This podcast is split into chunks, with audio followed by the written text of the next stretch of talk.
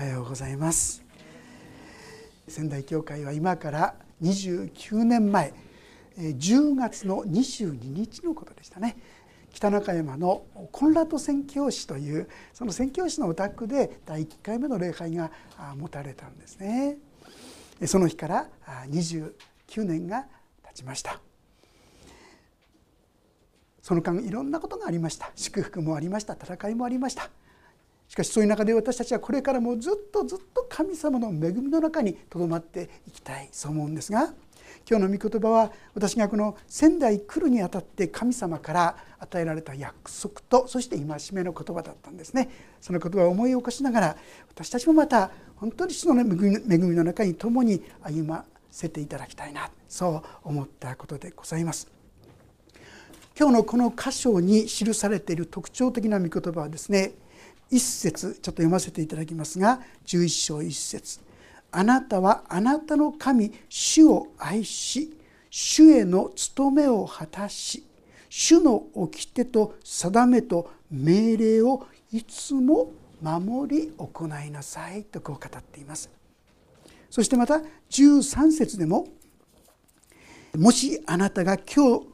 あなた方に命じる命令すなわちあなた方の神主を愛し心を尽くし命を尽くして使いよという命令にあなた方が確かに聞き従うなら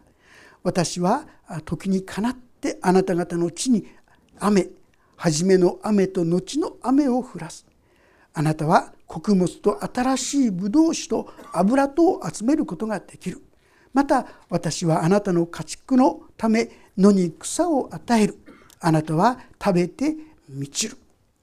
あるいは8節にもあなた方は私が今日あなたに命じる全ての命令を守りなさい。それはあなた方が強くなりあなた方が渡っていって所有しようとしている地を所有するため、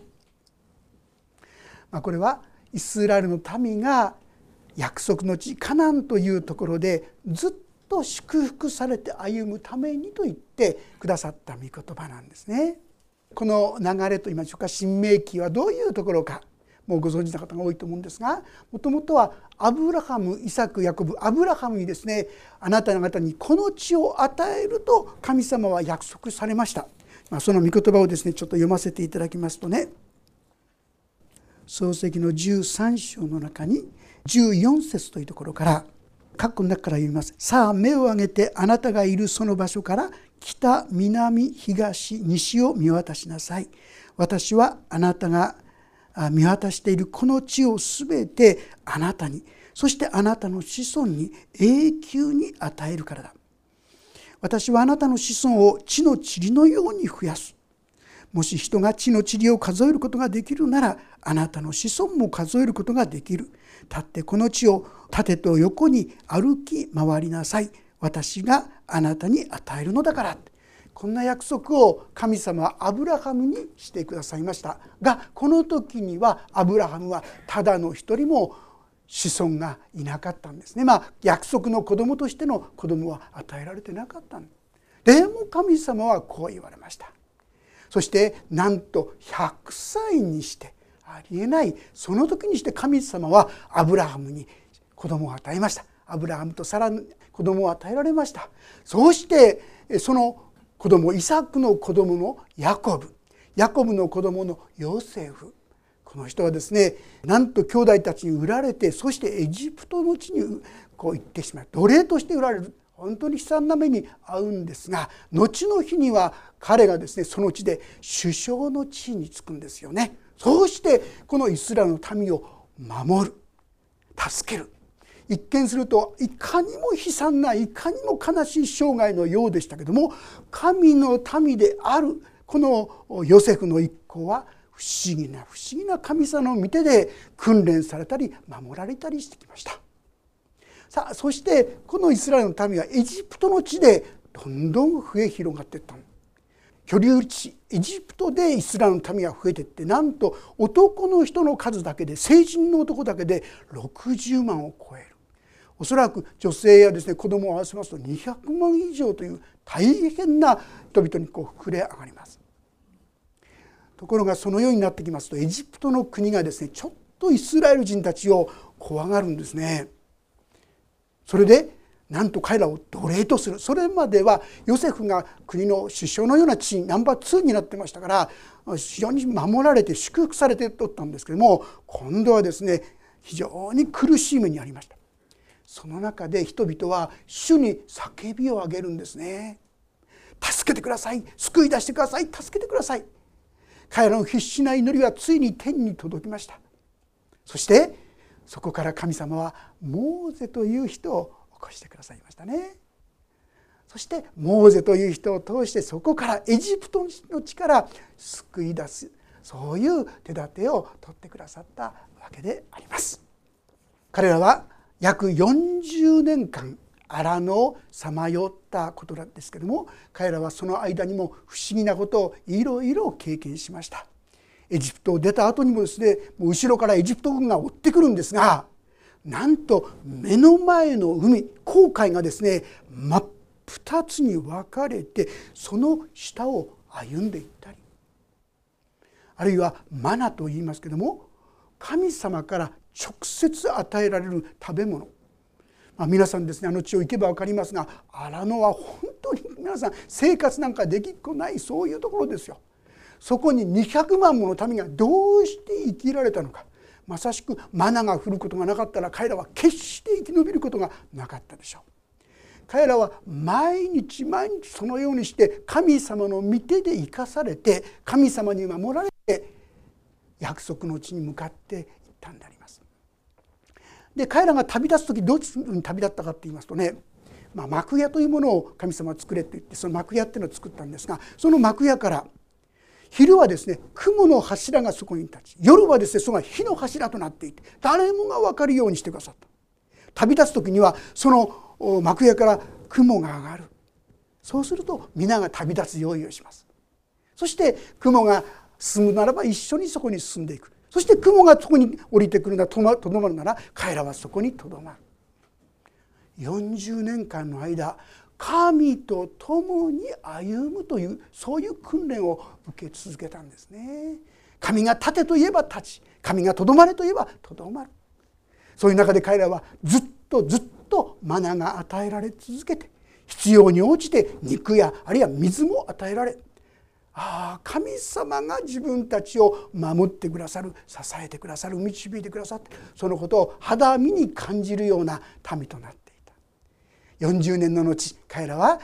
今アブラハムに約束したしカナンの地に入ろうとしている。その時にあなた方はそこに入るにあたってこのことを注意するようにと語ったのがこの新明記もう一度述べ伝える。神様からのメッセージということであります。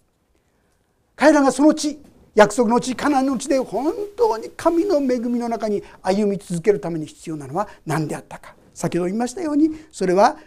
あなたはあなたの神主を愛し主の務めを果たし主の掟と定めと命令をいつも守りなさい。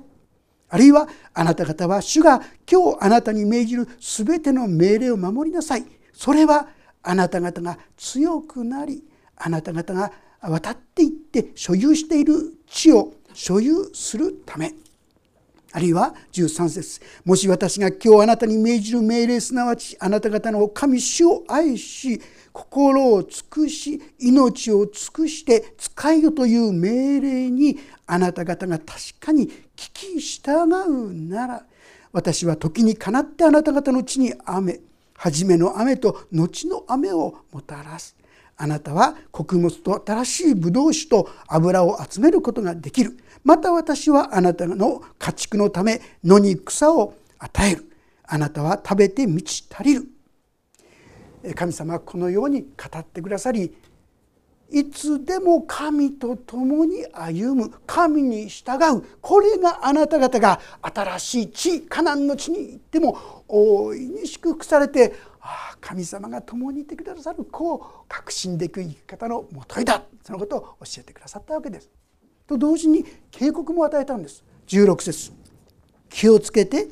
あなた方の心が惑わされ横道にそれて他の神々に仕えそれを拝むことのないように。そうでないと主の怒りがあなた方に向かって燃え上がり主が天を閉ざすし雨は降らず地はその産物を出さなくなる。こうしてあなた方は主が与えようとしているその良い地からたちまち滅び去ることになる。あなた方は私のこの言葉を心と魂に刻みそれを印として手に結びつけ気象として額の上に置きなさい。御言葉をしっかり聞き受け取りそこに立って歩みなさい。そして万が一にも神あらざるものに頼ったりそこに目を向けてしまったりすることがないようにそうでなければせっかく与えられたこの祝福の地がたちまちなくなってしまうある意味でちょっと怖いお話ですよね。そして歴史は残念ながら彼らは誠の神ではないものに目を向けてしまったことが歴史が証ししているわけであります。イスラエルの民は表面的には従いました。特にこの時はヨシアという人を通してカナンの地に入ってそして次々と征服不可能と思った町々もどんどんどんどん征服して勝利していくんですがだんだんと彼らは信仰が弱くなっていくんですね。泣いてくるんです。そして神に従うよりも他のものに従ったり人間の力や能力やですね策略やそういったもので勝利していこうとする。その時にいつしか彼らは破れるようになってしまう。いや破れるばかりか？だんだんと神あらざるものを神とするようになった。結果として歴史上ご存知だと思うんですがバビロン捕囚というですね神の民であったイスラエルの民が何というバビロンという国に征服されてしまうという悲しい出来事を彼らは経験するようになったわけであります。私たちは神様の恵みというものをいつもしっかりと心に留めておく必要があるのかなと思いますね。気をつけないと私が自分がこういうこういうふうにやったからこう祝福されたんだそんな高慢な思いになってしまう危険性があるのではないかと思います。同じ新明記の8章というところもちょっと開けてみていただきたいんですが8章の11節というところからちょっと読ませていただきます。新明記の8章の11節お読みします。開けにくい方はどうぞお聞きくだされば大丈夫です。新明記8章11節気をつけなさい。私が今日あなたに命じる主の命令と主の定めと主の掟を守らずあなたの神主を忘れることがないように気をつけないと私はすぐ忘れちゃうんです。我が魂を主を褒めたたえよ主のよくしてくださったことを何一つ忘れるなと支援の103編には語ってるんですが私たちはすぐよくしてくださったことを忘れちゃいます。12節あなたが食べて満ちたり立派な家を建てて住みあなたの牛や羊の群れが増え銀や金が増しあなたの所有物が皆豊かになってあなたの心が高ぶりあなたの神主を忘れることがないように主はあなたをエジプトの地奴隷の家から導き出し燃える蛇やサソリのいるあの大きな恐ろしい荒野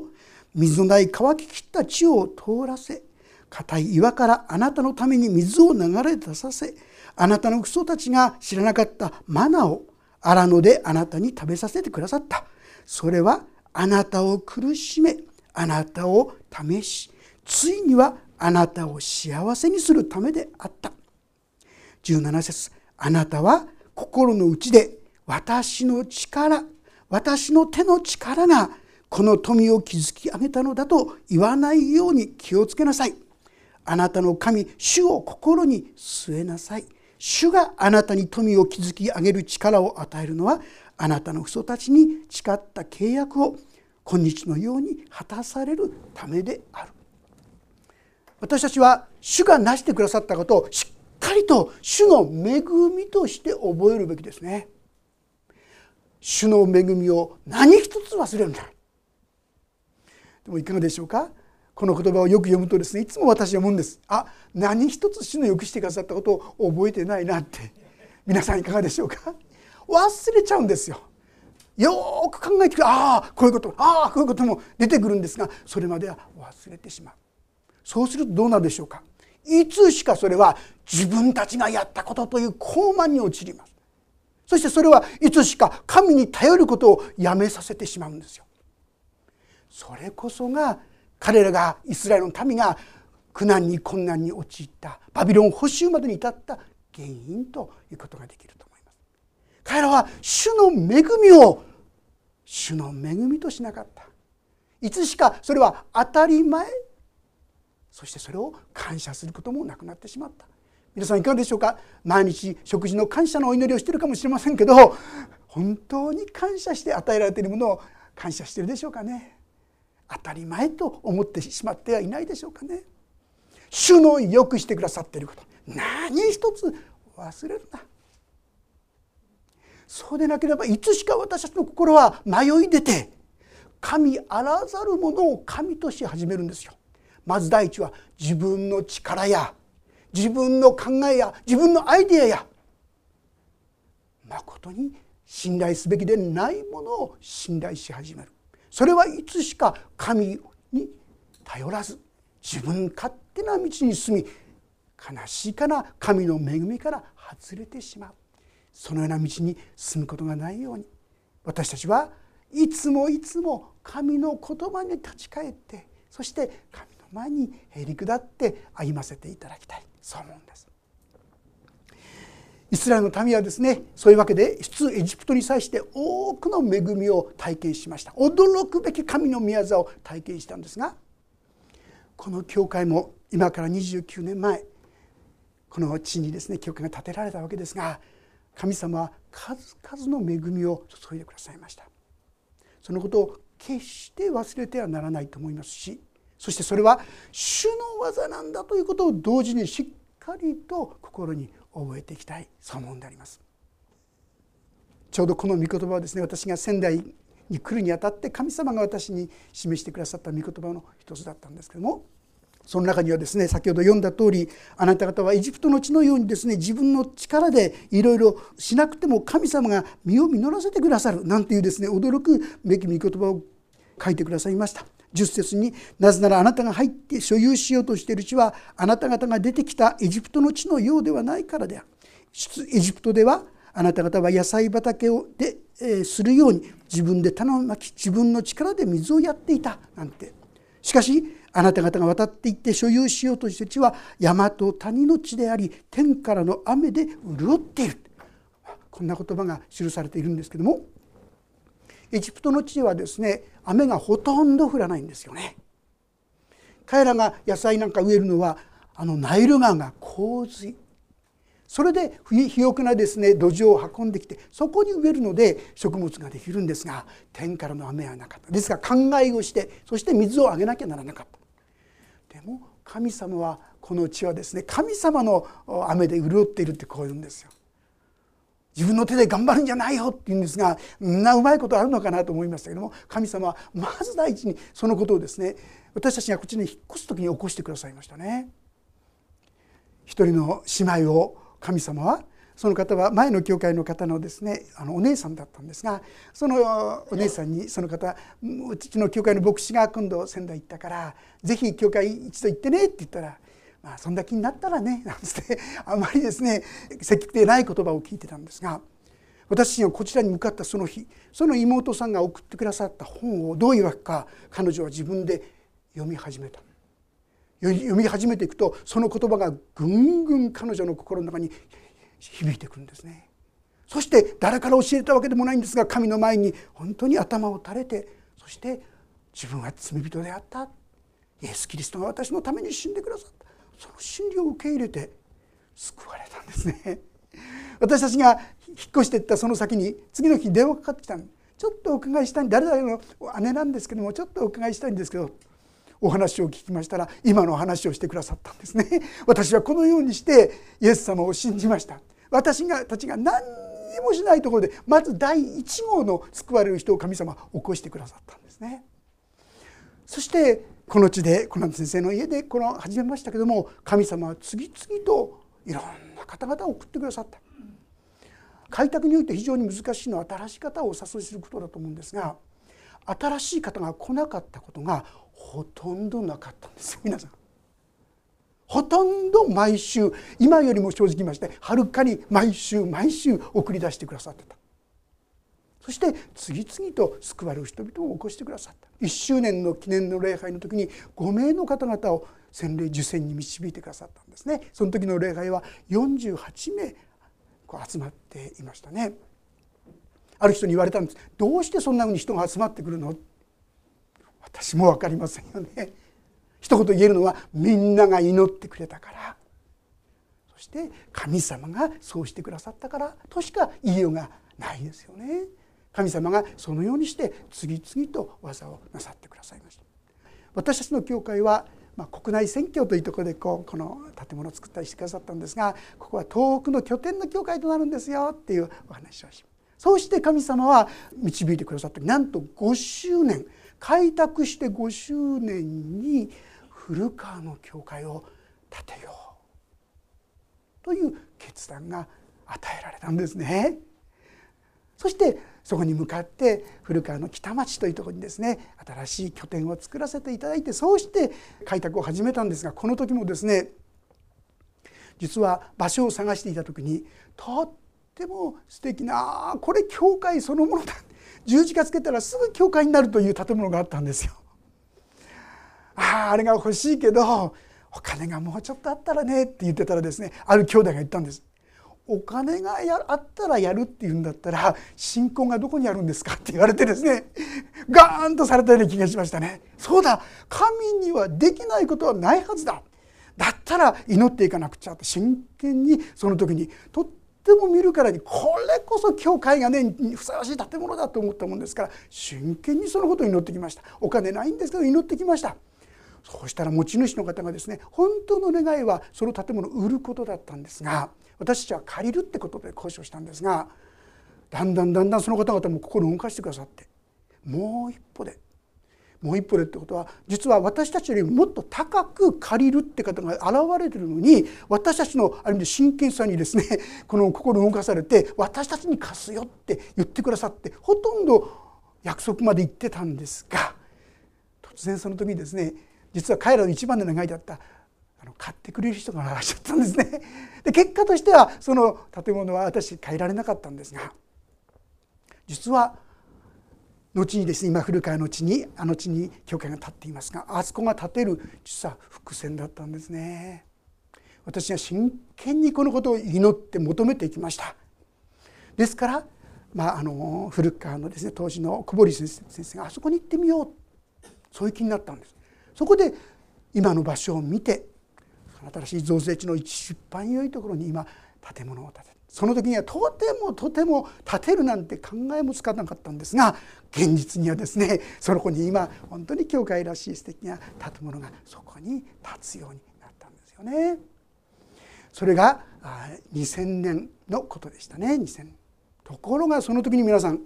何が起きたかって言いますと古川のその地のために教会としてはまあ、建物の返済として牧師をお招きしましたのでそのサポートで、まあ、30何万かサポート教会からしてたその時に隣の土地がですね 家が売りに出されたんですよ。無理ですよね。すでに大変な借金を抱えているわけですから。でも祈っていく時にやっぱり隣が出されるってことは求めていきましょうよそういう祈りが積まれていく中でじゃあってことで皆さんで決断してここが購入されたわけですよね。